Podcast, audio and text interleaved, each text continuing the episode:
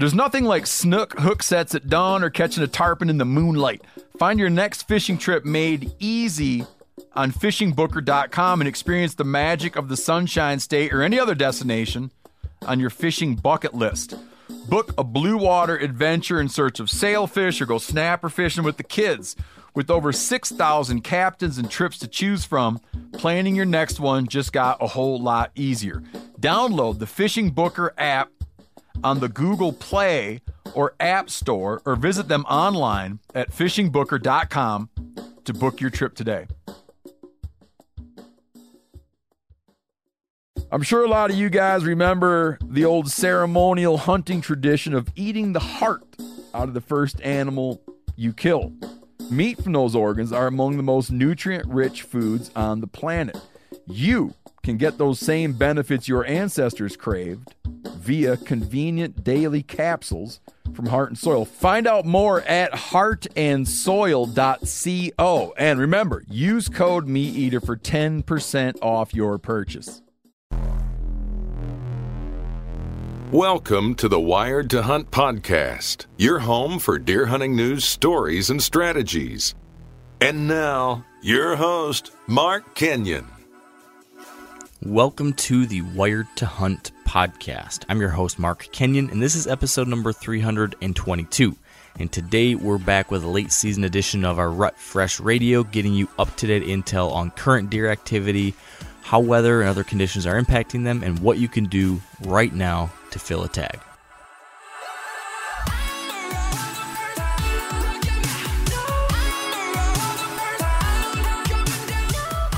Right, welcome to this week's episode of Wired to Hunt's Rut Fresh Radio. This is your host, Spencer Neuharth, and we are without Mark Kenyon this week, as he's in the field looking for Tran, and I just got home from Nebraska after three days there hunting in the western part of the state. Ordinarily, during this part of the podcast, Mark and I would talk about some of our own observations that we've had while hunting. And while we can't get his input this week from Michigan, I can tell you what I was seeing in Nebraska. For starters, the conditions were really tough. The area just got pounded with a big snowstorm, and that seemed to move a lot of the deer from public lands down into the obvious places that had really good cover, really good food, and water. On our first day there, Ryan Callaghan and I walked seven miles and were only able to glass up one mule deer doe. That was it. But what was telling was that when we left in our vehicle, uh, a few miles away, we drove by this little river bottom that was a cut cornfield, and in that field there were probably 50 different whitetails.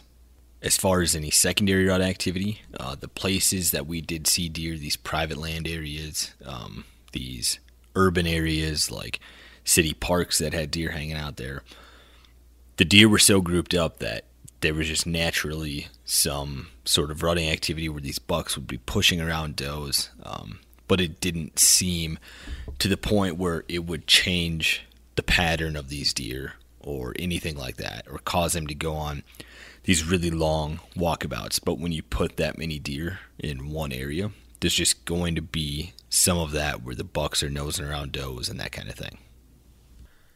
So if I were to, so if I were putting together a late season plan to kill one, like I said, with the snow on the ground in a lot of the country, just look for that obvious stuff the food, the water, the shelter, and go from there. Use that snow to figure out where these deer are entering and exiting the field, and get there plenty early in the evenings because it seems like the doe and the fawns are the first ones to file in, and usually right towards sunset, the bucks are the ones to follow. If you want more info like this and a little bit more details on how to kill a buck late season, head over to themeateater.com. We're on our homepage right now. You're going to find a recent article from Mark Kenyon called The Late Season Deer Hunting Guide to Success, where Mark talks about what you need to know and what you need to do to pull off a successful mature buck hunt this time of year. Besides my report from Nebraska this week, we're going to hear from Joe Call from Minnesota Rack Stars in Minnesota. Then we go to Alabama and talk to Andrew Maxwell from the Southern Outdoorsman podcast. And then in Pennsylvania from East Meets West Hunt podcast, we talk to Bo Martonic. And then we go to Missouri and talk to Colby Bailey from Commit Outdoors. All right, and with that, let's get to the first caller.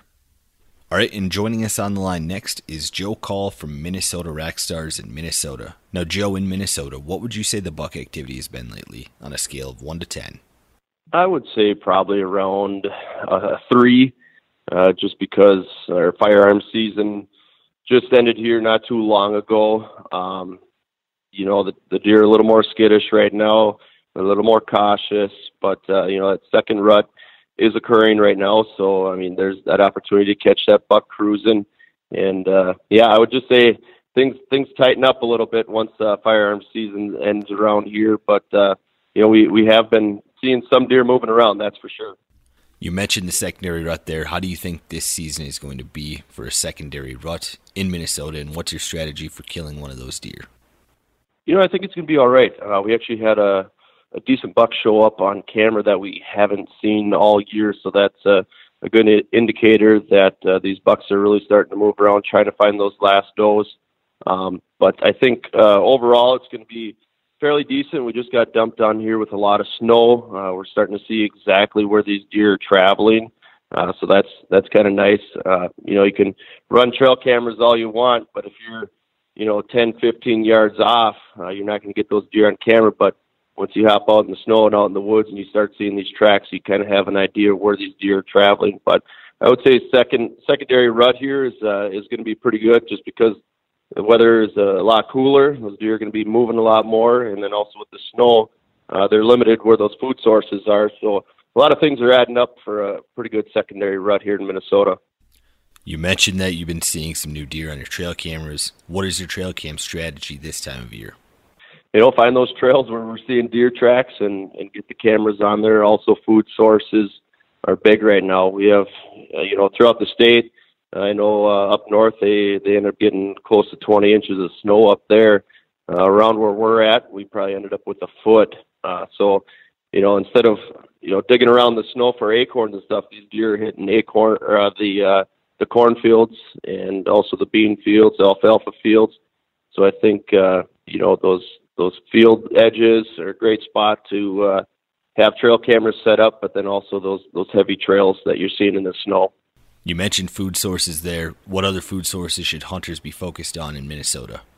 Um, anything that's standing. You know, uh, you know, harvest fields they're they're still attracting, but anything that's standing uh, with the deep snow, it's going to be uh, easier for those deer to access. You know, if it's a standing cornfield, um, I think those are great spots right now. Standing beans I know uh, a lot of farmers did not get in their fields to harvest because it was such a, a wet fall.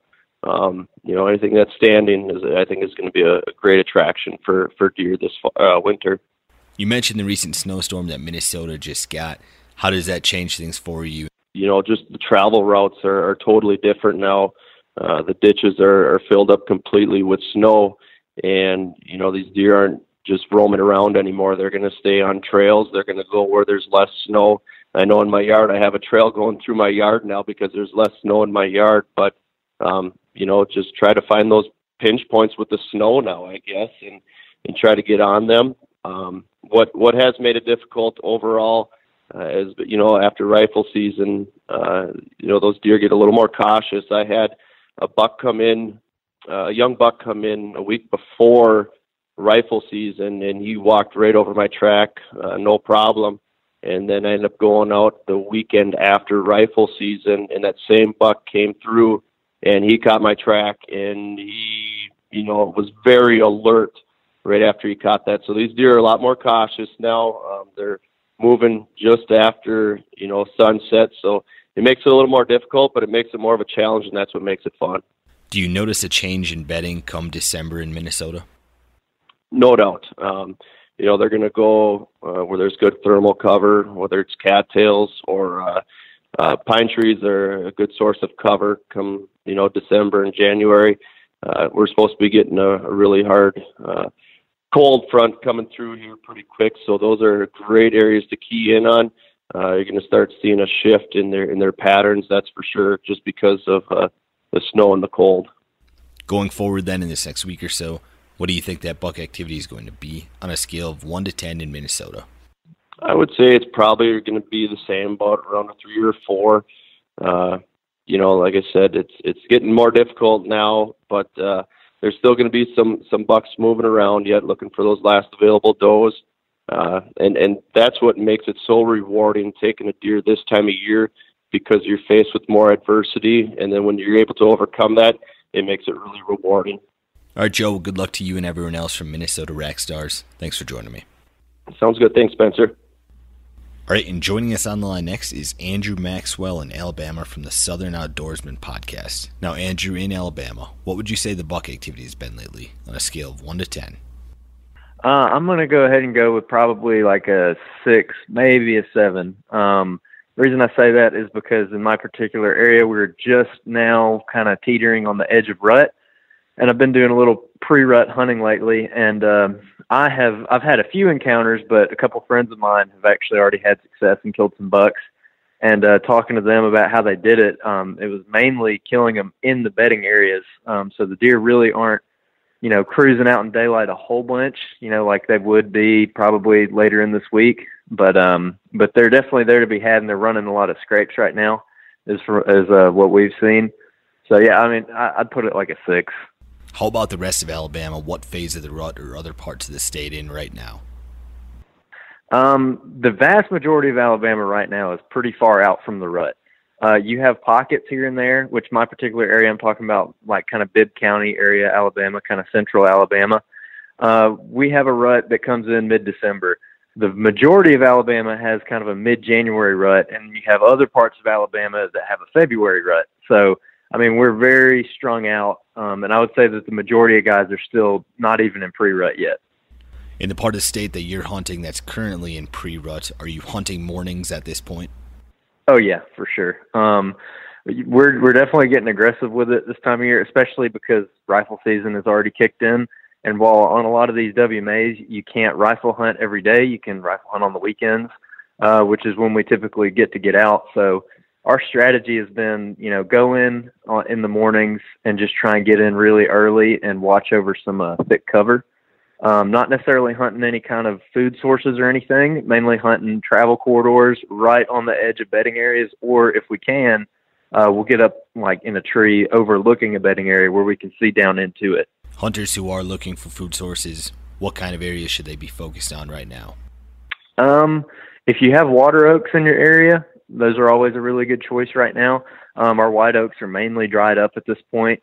Uh, there's just not many of them to go around. Uh, of course, your red oaks are going to be good. So maybe some higher elevations if you got them. Um, if you got big hills, you know, try and get up on those hills, find those red oaks. If you got swamplands, uh, I would walk the swamps until you find some water oaks because they're really hammering water oaks right now too. Outside of that, I would definitely recommend trying to find some kind of greenery within some good cover or in like very close proximity to it.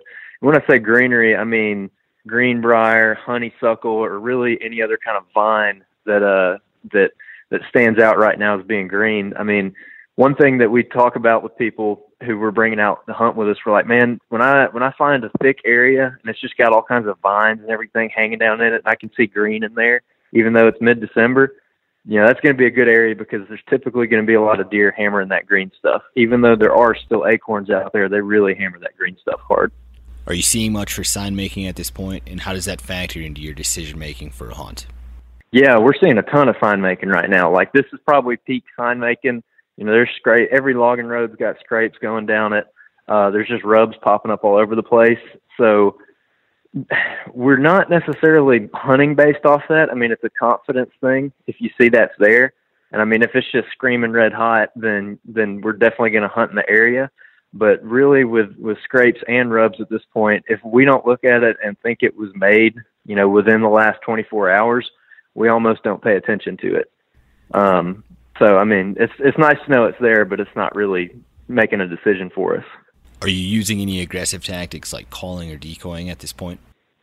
Uh, we have been calling a little bit, um, doing a little bit of rattling. I haven't had any success with it yet, uh, but again, a couple other guys that I hunt with, they've been rattling and they've had a little bit of success. Um, but really, it just it doesn't seem like it's it's worked that well for any of us down here just yet. I don't know if the timing's off or if the if our setups just aren't good, but uh, as far as calling, we haven't done a whole lot of it, and we haven't seen a lot of success with it so far. If you're currently in pre-rut, when do you expect to start seeing some seeking and chasing? I think that by the end of this week, we're going to see some chasing. I mean, we're like I said earlier, we're right on the edge of it. It should blow wide open here pretty quick. Um, I killed my buck last year on December 14th, and which is this coming Saturday. Will be a year ago, and he was out. Uh, actually, killed him in a bedding area, and he was pushing through that bedding area chasing a doe. Um, so I fully expect it should be that way again this year. I mean, pretty much every year around the the 10th to like the 18th. It's just wide open in this area. Um, and you know, weather conditions might have an impact on that. Um, you know, people say like the rut happens sooner or later, but the breeding dates are always pretty much the same. So you know, you know they're out there chasing and doing their thing. You know, it's just a matter of if you're in the right spot or not. Going forward, then in this next week or so, what do you expect that bug activity to be on a scale of one to ten in Alabama? I'm going to go with like an eight or a nine because again, you know, the, the weather conditions this weekend aren't all that fantastic. We're looking at like probably highs in the mid 60s um, and kind of rainy. But again, like I said, the the breeding dates are consistent year to year, so you know that the deer have to be out there doing their thing somewhere. It's just a matter of if we're on top of them or not. So I think the buck movement's going to be there, but whether or not we can capitalize on it, it's definitely going to depend if we can push into the right areas. All right, Andrew. Well, I'm jealous that the best rut hunting is still ahead of you. Good luck and thanks for joining me. Appreciate it, Spencer. We've all seen plenty of gadgets and fads come and go, but here's one product that stood the test of time Seafoam Motor Treatment. Lots of hunters and anglers know that seafoam helps engines run better and last longer. And it's really simple. When you pour it into your gas tank, seafoam cleans harmful fuel deposits that cause engine problems. I'm talking common stuff like hard starts, rough engine performance, or lost fuel economy. Seafoam is an easy way to prevent or overcome these problems. Just pour a can in your gas tank and let it do its job. Now, you probably know someone who's used a can of Seafoam to get their truck or boat going again because people everywhere rely on it to keep their trucks, boats, and small engines running the way they should the entire season.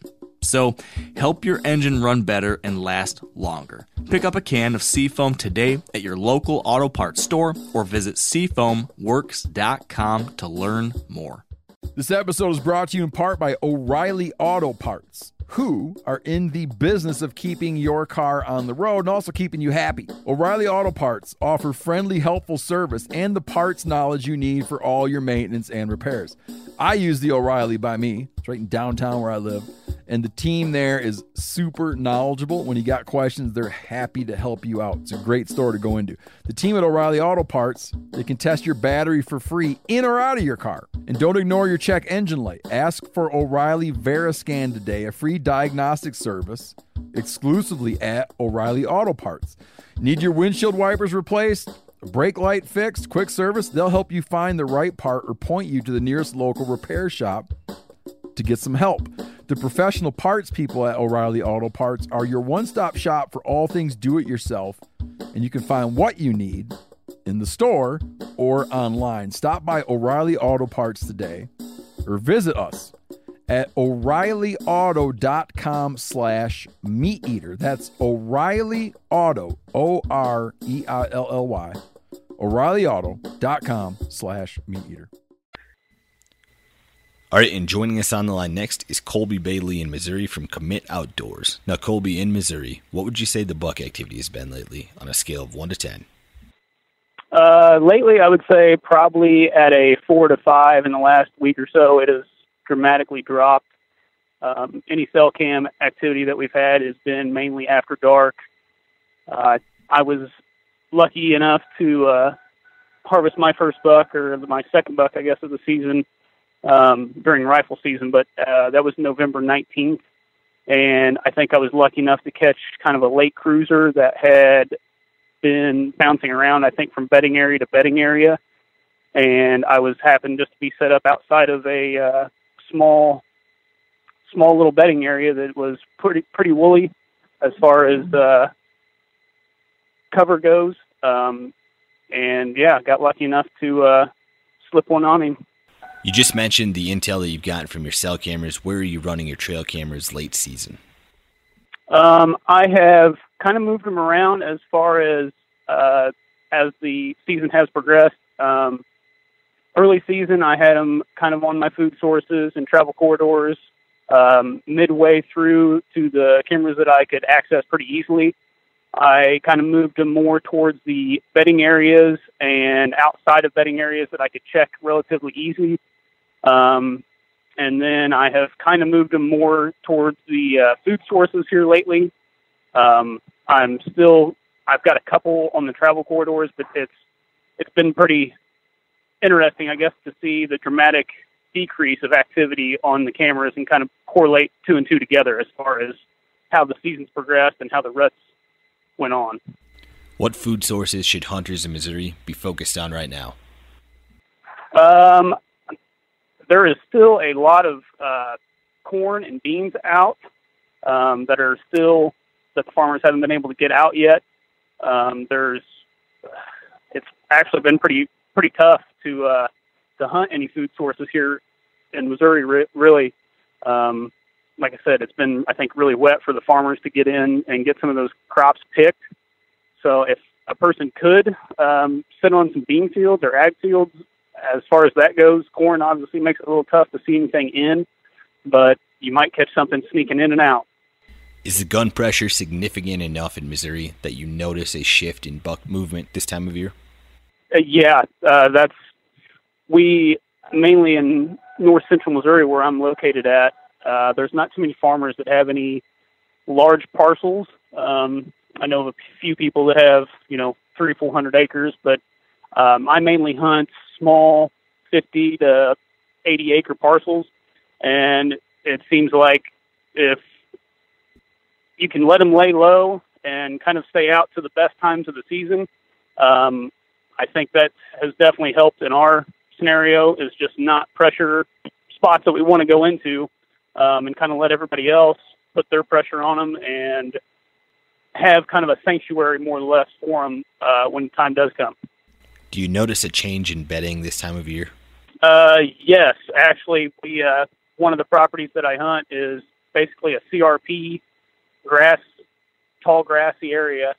Um, and as the season progresses, I have twice actually this year we uh, kicked up a solid mature buck with a doe right out in the middle of the CRP grass. So as the season progressed from early season where they wanted to be in in the cover, they've kind of eased their way out and they are in the open, I guess, a little bit more, but they're locked tight when we have found them. And so I think the Bucks are just following the does and wherever they want to cruise to, they're just tagging along.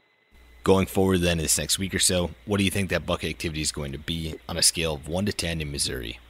Um, from a week ago, it has dramatically decreased in my neck of the woods. Um, like I said, from the trail cameras and the pressure that we've put on them as far as like rifle season and bow season uh, starting back up. Uh, I would say if you're lucky, you might be a five. I would say in most areas, probably be a four, three area. All right, Colby. Well, good luck to you and everyone else from Commit Outdoors. Thanks for joining me. Spencer, I appreciate you, man. You guys have a good one. Good luck this season.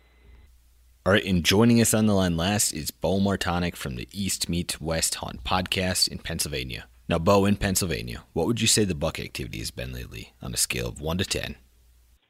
On a scale of 1 to 10, I would say that the buck activity has been around a 4 lately.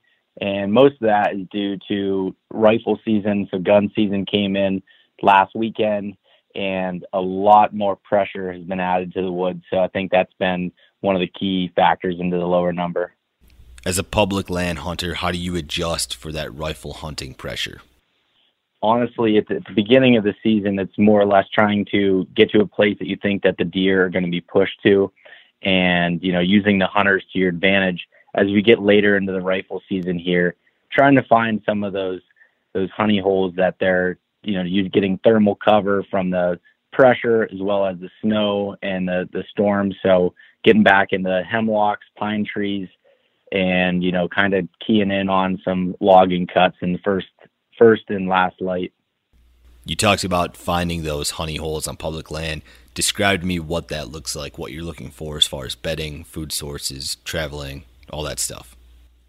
So usually it's more of an overlooked area than anything. It doesn't necessarily have to be, you know, far back in the woods or anything, but usually thick cover and and terrain features that kind of keep people from going in there. Might be a steep valley on each side that can be real thick with hemlocks, uh, rocks, and um, old clear cuts. Anything like that is what I'm looking for, because even with the the gun pressure and people walking through it, they can hunker down and hide. Unless you step right on top of them, they're not going to move.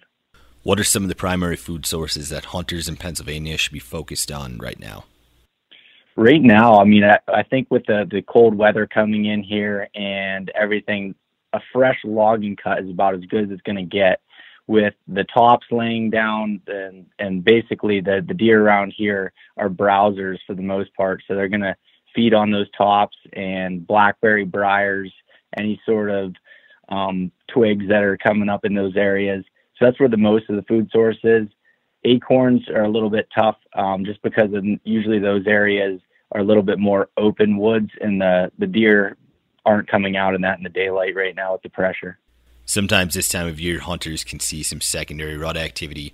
Is that something that you normally observe in Pennsylvania, or do you not count on that with your hunts? I don't count on it, but I definitely see it a little bit last year this time of year I was able to call in my buck that was bumping around a doe the beginning of December and actually just today I received a, a photo from my cell camera of a, a, buck working a scrape pretty good here like at, at uh, noon so it's uh there's definitely some of that that goes on but I don't really count on it. You mentioned a trail camera there. Where are your trail cameras focused this time of year and is that different than where you've had them in November and October? So I don't run a whole lot of trail cameras this time of year, just from the standpoint of worrying about them getting stolen. But for the most part, I'm keeping them on food sources as an entry and exit going into logging cuts, as well as I'm still running some on scrapes because they'll they seem to still work those licking branches all the way through January. How did this recent snowstorm change things for you guys in Pennsylvania? It definitely seemed like the deer hunkered down a little bit. Um, you know, during and after the storm, but per, leading up to it, there was a lot of deer movement um, just before dark, and I think in the next few days that it could be really good um, for that movement, and they're going to be up on their feet, wanting to feed a little bit. Going forward, then in this next week or so, what do you think that buck activity is going to be on a scale of one to ten in Pennsylvania? I'm still going to say probably no higher than a six, and the reason I say that is because of still they're a little bit afraid from the hunting pressure that they've had with with the weekend coming up and everything else. It's still going to be uh, it's still they're going to be hunkered down a little bit more, but uh, with some cold weather coming in and a little bit less pressure, they still might be moving more than normal. All right, Bo, I look forward to following your adventures on East Meets West. Thanks for joining me and good luck. Thanks, Spencer. All right, that concludes this week's episode of Rut Fresh Radio. Thanks to Joe, Andrew, Colby, and Bo for joining me, and thank you guys for listening. As they say, the late season is the great season, so I hope everyone gets out there for some December whitetail hunting. We'll talk to you next week, but until then, stay wired to hunt.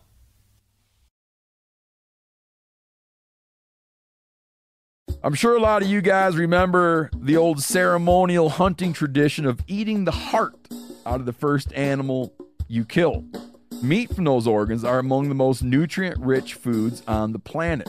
You can get those same benefits your ancestors craved via convenient daily capsules from Heart and Soil. Find out more at heartandsoil.co. And remember, use code MeatEater for 10% off your purchase. Outdoor adventure won't wait for engine problems. Things like hard starts, rough performance, and lost fuel economy are often caused by fuel gum and varnish buildup. Seafoam can help your engine run better and last longer. You simply pour a can into your gas tank. Hunters and anglers rely on Seafoam to keep their engines running the way it should the entire season. So pick up a can of Seafoam today at your local auto parts store or visit seafoamworks.com to learn more.